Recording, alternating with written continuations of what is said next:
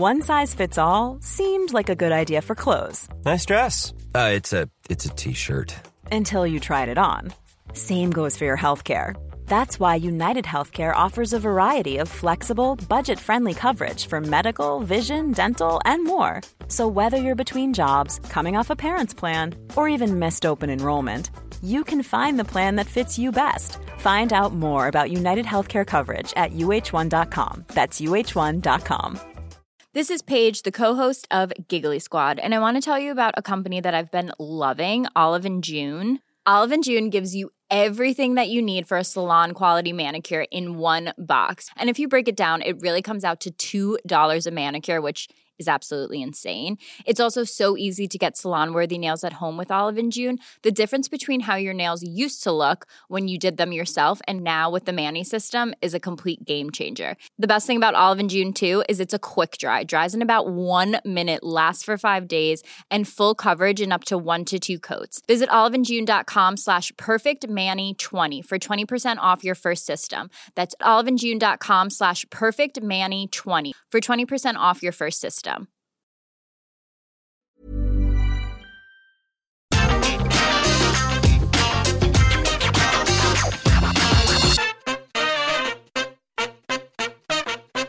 Well, I am tired. That's a very weird way to start a video, but it has been a crazy week for pro wrestling, and somehow it's going to get even more crazy, because we had AEW Rampage, we had SmackDown, and then tomorrow, in terms of reviewing, we've got AEW Dynamite, and we're going to dip our toe into Impact and see what's going down for Bound for Glory. So this is why I'm telling you, so if at any point in the video I just go and fall asleep, you know the deal. But my name is Simon from WhatCulture, thank you for joining me as always, and we have had another episode of WWE SmackDown, and talking about people being sleepy, these guys had to fly from Saudi Arabia all the way back to USA in about 12 hours or whatever it was. They must be knackered. However, did it affect the latest episode of SmackDown? Let's find out by giving the good bits an up, there they are, and giving the other bits a down.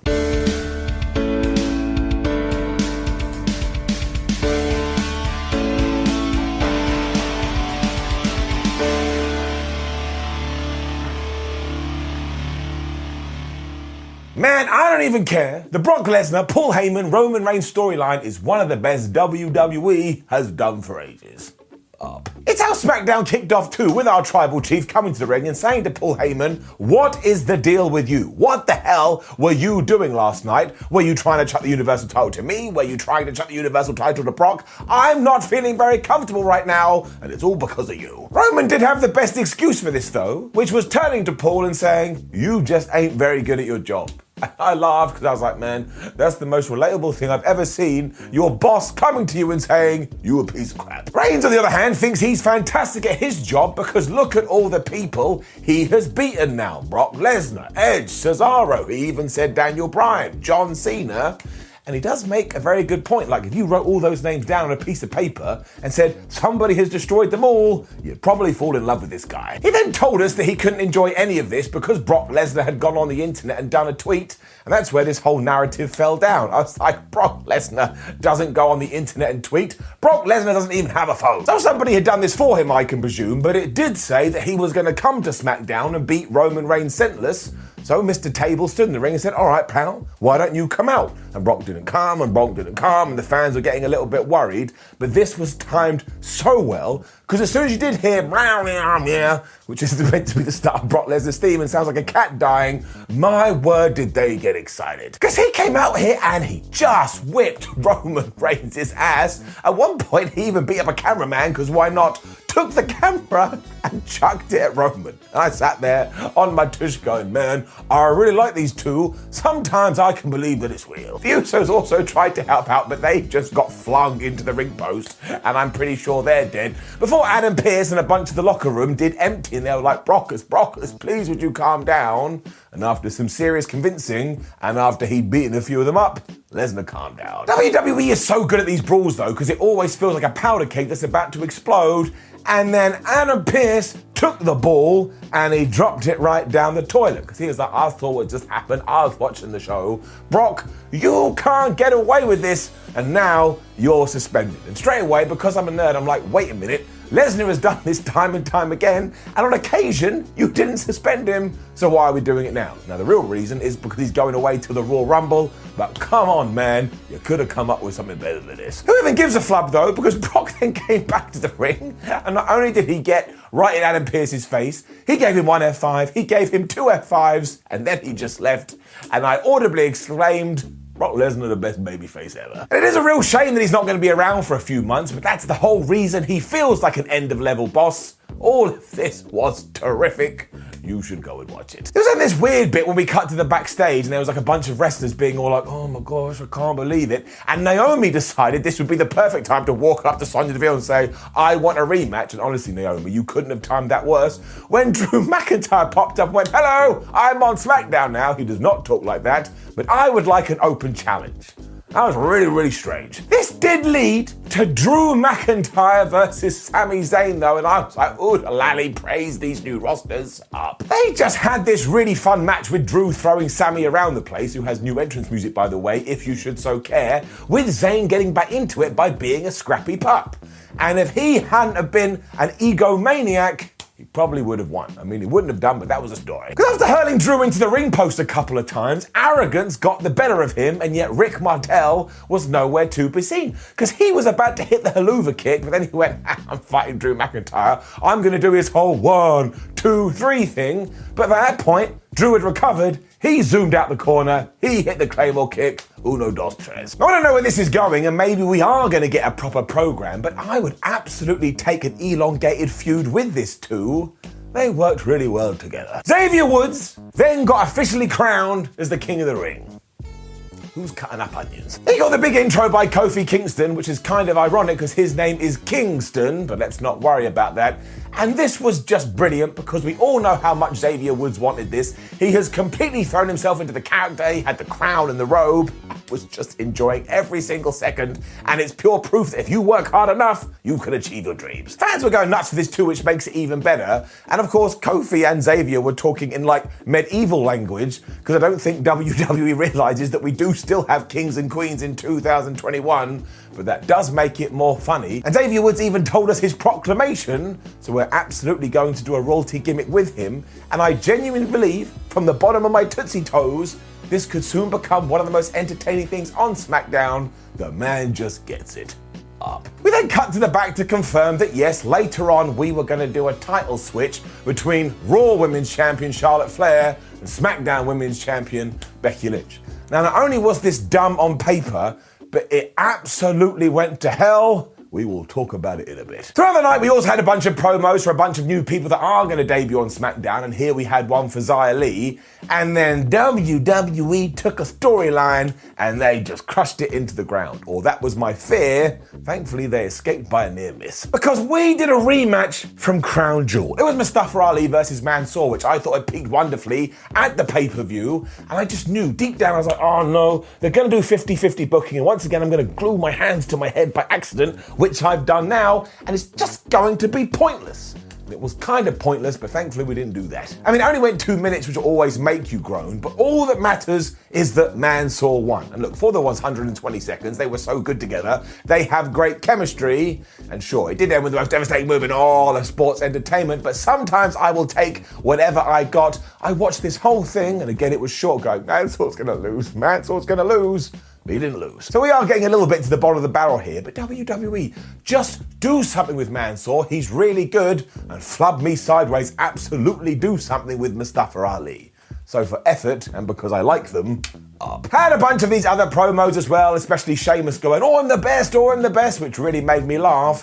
And then we had the arrival and the debut on the main roster of Hit Row. And once again, if you can believe it, WWE actually did this right. Because it was just a squash match. Out came Swerve Scott, out came Top Dollar. They did a bunch of big moves. They eventually finished off two complete randoms with this double team kick slam thingamajig. And then they won. And if you didn't know who they were, you were like, wow, these guys, they look pretty cool. And they hit all these maneuvers and they absolutely killed those two jobbers. Maybe I want to watch them again. And it really was that simple. And it really was that easy. It didn't outstay their welcome. It was nice and fast. And in this instance, you do want it to be quick. And it left you, well, that is, wanting more. Taylor Braxton then asked Sonya Deville, how is Adam Pearce doing? I mean, what a stupid question. What did you think she was going to say, Kayla? Oh yeah, he's having a great time being picked up by Brock Lesnar and slammed on his face. Surprise, surprise, he's not doing well at all. At this stage, we also tried to make a big deal out of this Becky Lynch and Charlotte Flair title switch, but I ignored this. I literally reached into my brain and just threw that memory away because I don't like being insulted. For some reason, Happy Corbin was then taken on Shinsuke Nakamura. Now, of course, they already had a feud over a crown, but now there's no kings involved. Actually, it was still pretty damn fun. It helped that we had the silliness of Madcap Moss and Rick Boogs on the outside. And I suppose the big thing here is that because Shinsuke Nakamura is the Intercontinental Champion and that Baron Corbin was able to beat him, Baron should now be going after the championship. Now, I am bored of WWE setting up every single title shot in this way, but I sat down and thought about it, and actually having Corbin as the IC champ, well, I think that would be pretty good. But yeah, at one point Shinsuke was down, so Boog started playing his guitar like it was some magic weapon in an RPG that just casts HP to all of your members. And just as he was about to go for the Kinsasha, Madcap Moss stopped Rick Boog's playing. Shinsuke Nakamura, despite years of experience, was like, oh, no, I can't handle this. And he got distracted. So Baron hit him with the end of the days, and that was it. It's not called the end of the days, it's called end of days. From now on, end of the days. This was fine, just suitable nonsense, but we do have to bring down the distraction board, which yes, goes up to 114. So if you are a betting person, I still think we're gonna break through 150. Charlotte Flair was then in the back going all like, oh my gosh, can't believe I gotta do a Champions Exchange. Like this was some kind of big deal. And if you can believe it, this gubbins actually finished this week's SmackDown. I mean, what are we doing? Because it really is just bad. Like, straight away, it exposes the fact that we have two world champions, even though there's only one world. And it got even worse because Charlotte even said, hey, Becky, why don't we have a winner-take-all match? Obviously, the crowd loved that. I loved that. I thought, oh, my gosh, maybe WWE has realized. But they didn't. And also, this totally fell apart. And if you are to believe some of the rumors on the internet, and it does come from very reputable sources, they actually did what they weren't meant to do. Like, they were throwing belts on the floor and they were getting each other's face. Apparently, there was meant to be no chucking, but Charlotte Flair thought this was a redonkulous segment and made her look like a weak champion, so she lost it in the ring. And then afterwards, when they went backstage, Becky Lynch and Charlotte got into it.